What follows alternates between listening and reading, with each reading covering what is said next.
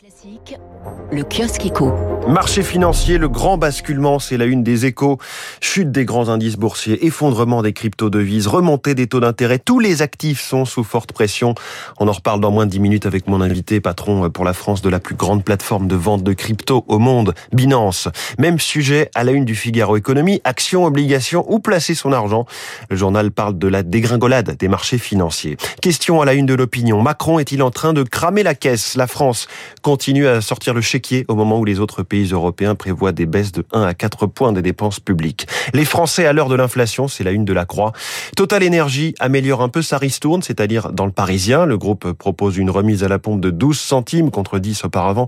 Dans ses 120 stations sur autoroute, la manœuvre est habile hein, de la part de Total Énergie. Je vous en reparlerai dans les spécialistes à 7h40, alors que l'idée d'une taxe sur les surprofits des entreprises par exemple Total, faisait surface à nouveau dans le débat politique. La presse euh, qui annonce aussi le retour de Florence Parly dans le privé, l'ex-ministre des Armées d'Emmanuel Macron est bien parti pour prendre la présidence d'Air France KLM, titre Les Échos ou encore La Tribune. Et puis, nous sommes jeudi et je veux vous parler ce matin du podcast Radio Classique nommé Secret de dirigeant. C'est déjà le huitième épisode aujourd'hui. Vous, vous pourrez écouter euh, les confidences de celui qui a géré l'évacuation en catastrophe des Français d'Afghanistan l'été dernier quand les talibans ont reconquis le pays. David Martinon, ambassadeur de France.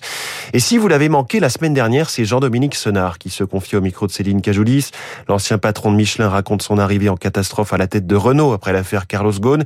Il se livre aussi sur euh, la retraite, là encore en pleine turbulence, du marché russe décidé il y a quelques semaines. Je pense que nous n'avons pas pris peut-être la meilleure solution du monde. C'est en tous les cas certainement pas la plus mauvaise, et c'est certainement la plus courageuse. Parce qu'il a fallu intégrer tous les éléments je passe sur les, euh, les menaces sur les réseaux sociaux, euh, les euh, risques de cyberattaques. Enfin, tout, on a eu droit à tout, si vous voulez. Alors, on garde son calme, des vieilles troupes, on prend un peu de recul. Il y a eu une forme de, consensus global. Et finalement, probablement une voie choisie qui est la plus raisonnable. Jean-Dominique Sénard, le président de Renault, 20 minutes d'entretien passionnant avec lui dans le podcast Secret de dirigeant à retrouver sur les applis de podcast